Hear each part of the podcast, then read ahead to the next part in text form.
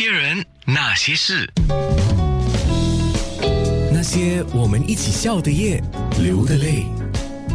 大家好，我是彭佳慧，今天要来跟大家谈一谈我的最经典的一首歌，也就是我常说，每个歌手都有属于自己的第一首歌。彭佳慧的第一首歌，你还记得吗？当时的第一首歌就是一九九六年李正凡老师的词曲创作。旧梦这首歌，当时的我真的非常不懂事。我老实告诉大家，当时的我非常的不喜欢，因为我都一直觉得这首歌很像老歌。李正凡老师的创作加上了创作元素里头有加上五零年代叶枫小姐唱的《落花流水》，你知道这样子的创作结合是最难、最难、最难的。比写一首全新的歌更难，也就是说，写一首全新的歌，再加上一首五零年代的老歌，然后合并在一起，要变成一首新的精神、新的旧梦，我觉得这真的很难。这是李大哥